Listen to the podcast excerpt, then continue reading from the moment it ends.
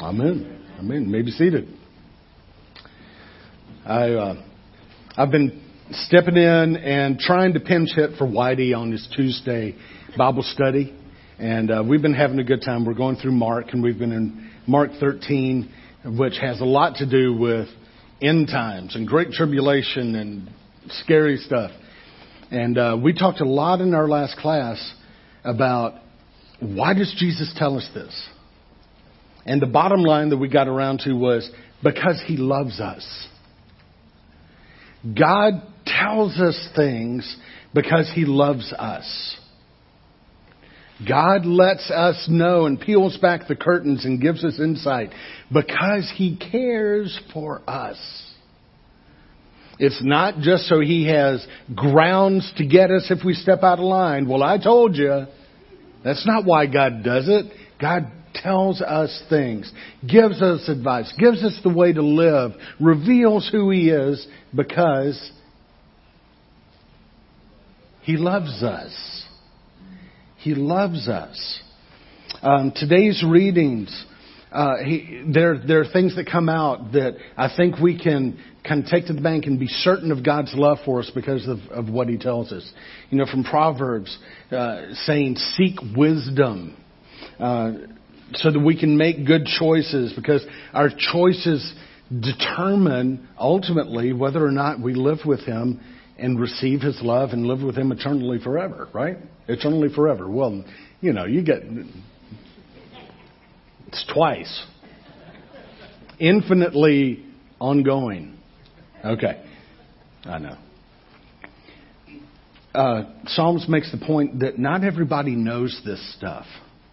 And it's not because God is keeping it from everybody, but you got to start somewhere. And He revealed it to His people so that it could be revealed around the world. And not everybody knows yet. So let's pay attention to what we've been given because it's important stuff. All right. So in Proverbs, God reminds us that wisdom is isn't something that you're either born with or or or not. You have or you don't. Some are in, some are out. Wisdom is something that you can seek for. Wisdom is actually something that is so readily available for those that accept the invitation that it's kind of like wisdom set a big banquet, built a big dining hall, set a banquet and, and sent out invitations to you to come and to eat and to feast on what's wise. Now, wisdom is applied knowledge. It's one thing to know something, but you can know a lot of stuff and all you're good at is trivia games. But knowing how to apply that changes your life, right?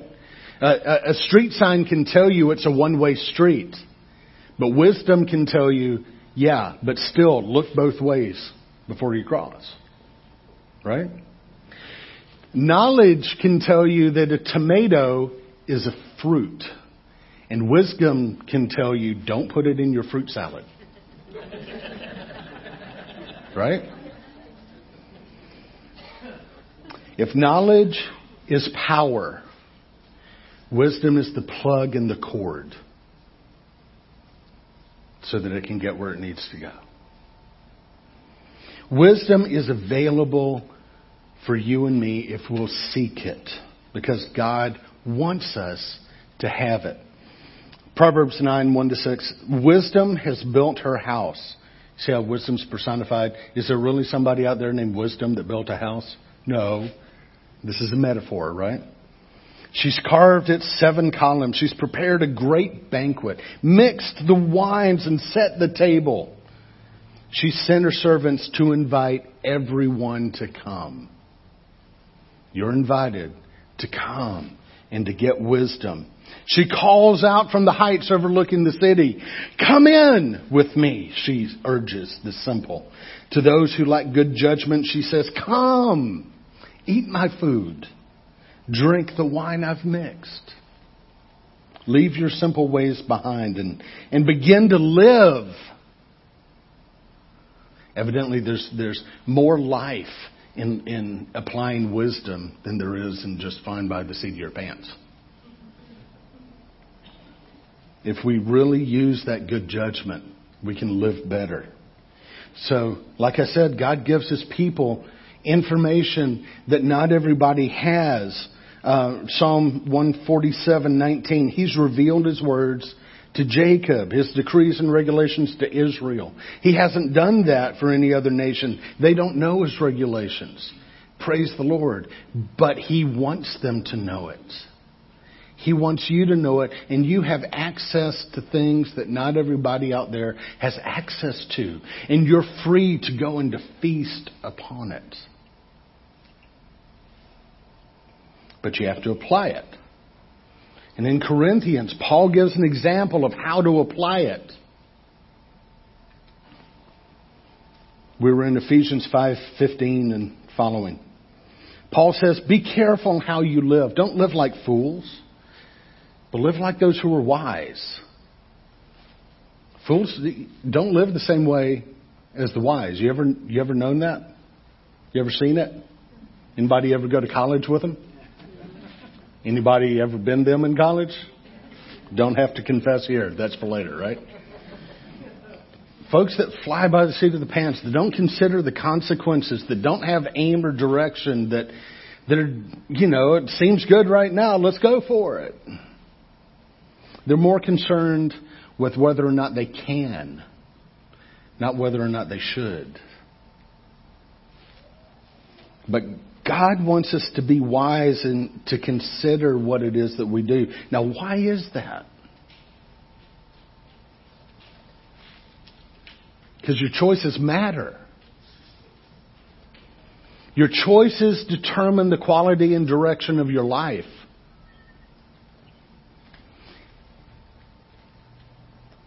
making bad choices or refusing to make right ones, you might still be paying for that every month because your, your wages are garnished because you weren't wise.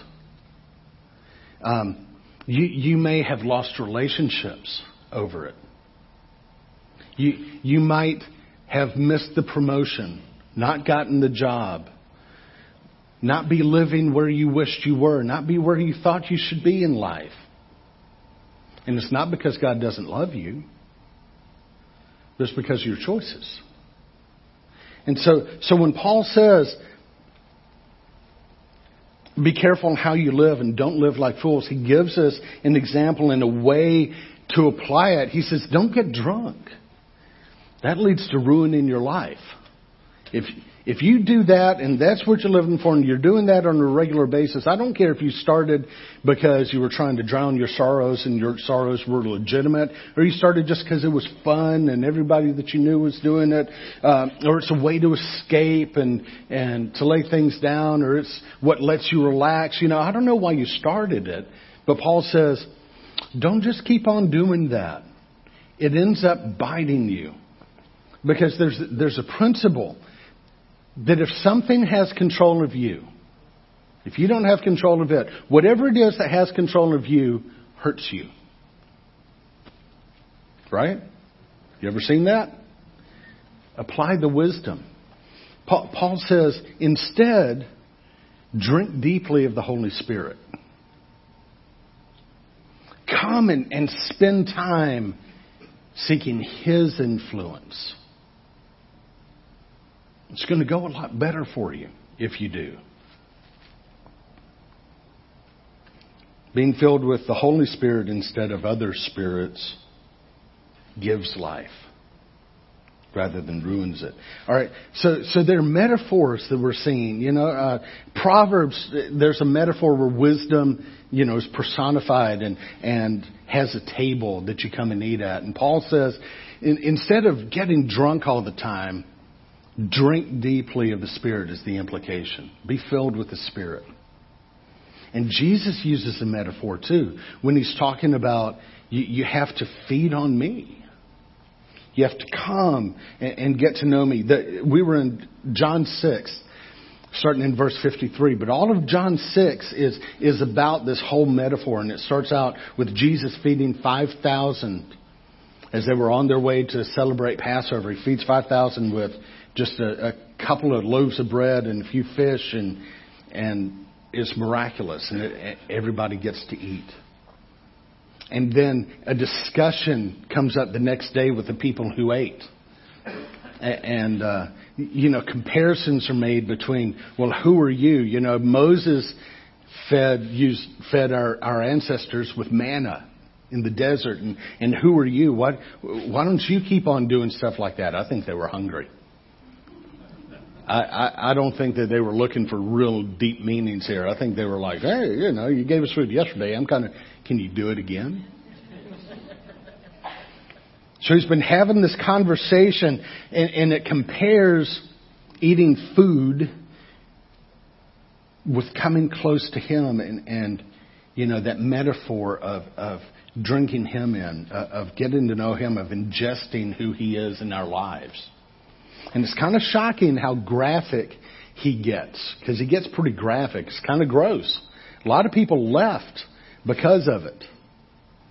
But he, I, I think Jesus really wanted people to come close and to figure out who he is and, and to seek him and his ways and, and what he'd say.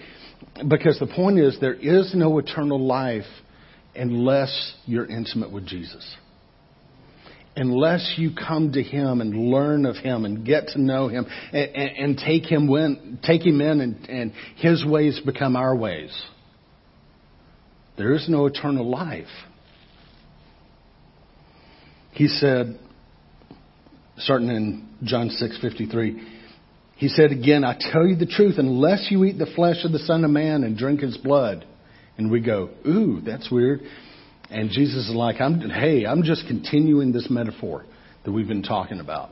And I'm serious. I really want you to get this. I really want you to, you know, to, to take this in. Unless you do this, you cannot have eternal life within you. But anyone who eats my flesh and drinks my blood has eternal life. And I'll raise that person at the last day.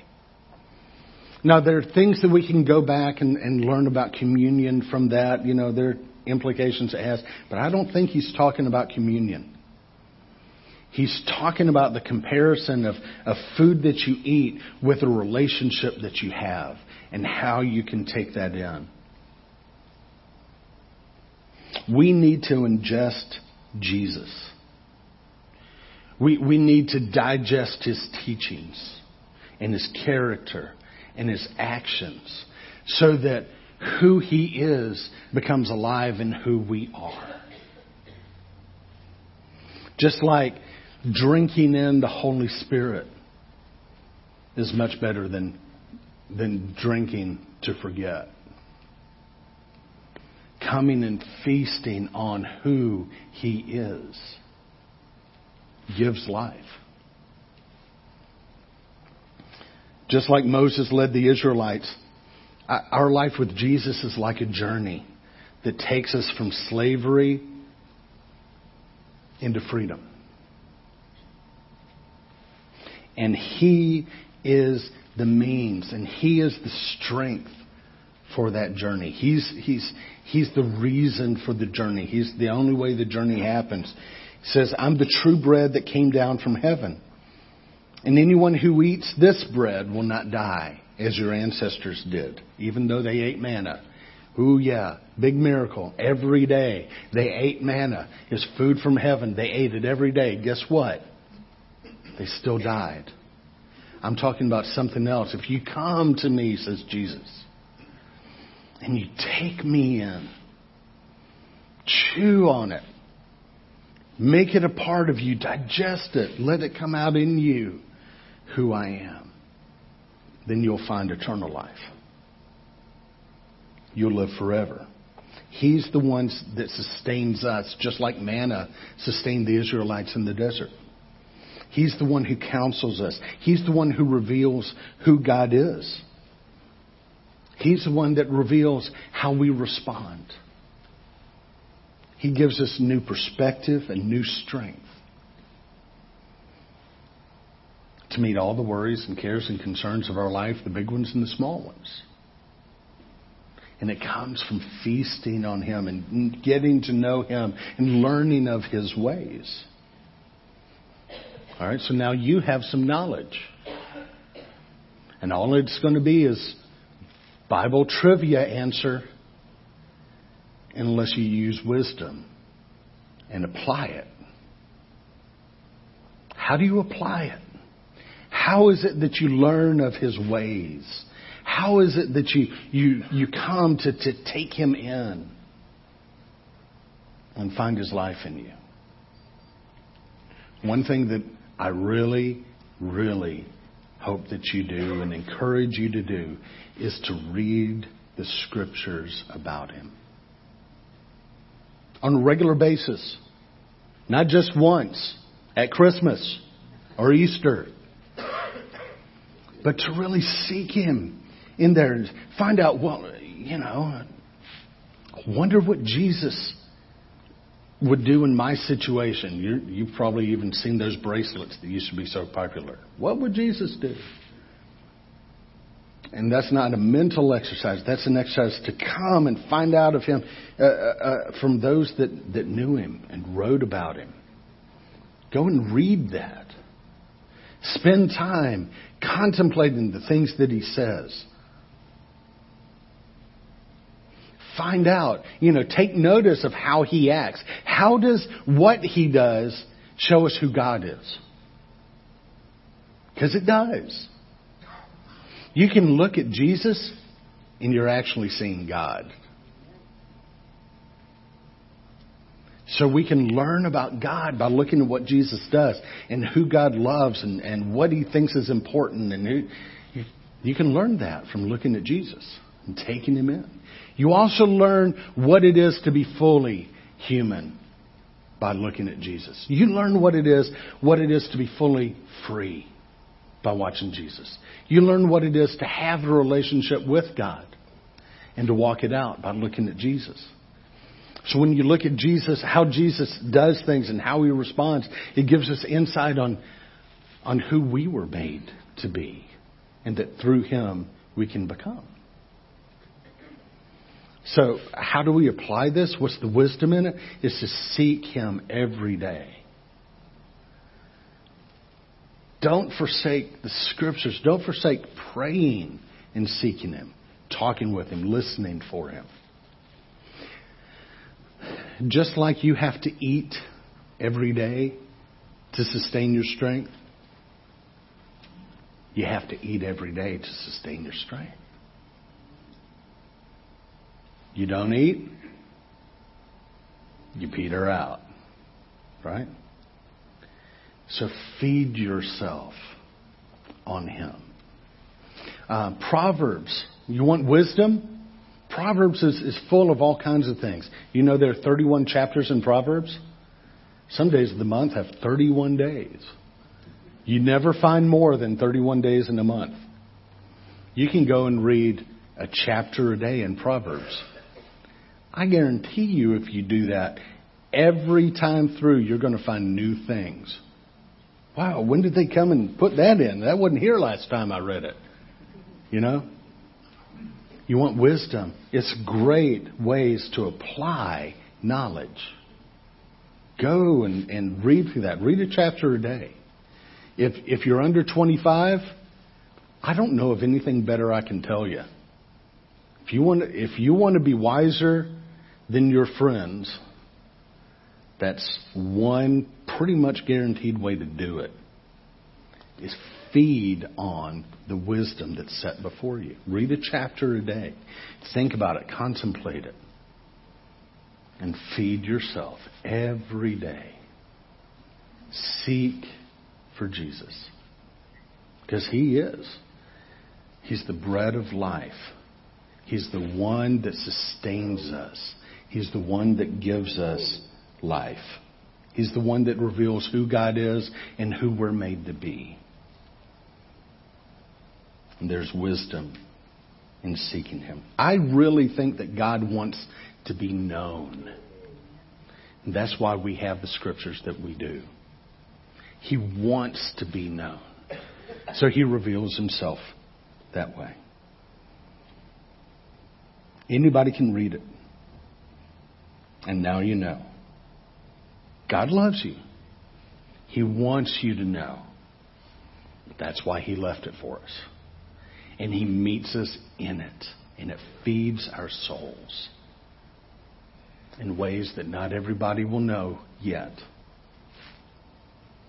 He offers wisdom, He offers a better life, an eternal life. And there is no substitute for sitting down at the table with Him. Amen. Let's stand and affirm our faith in the words in the Nicene Creed.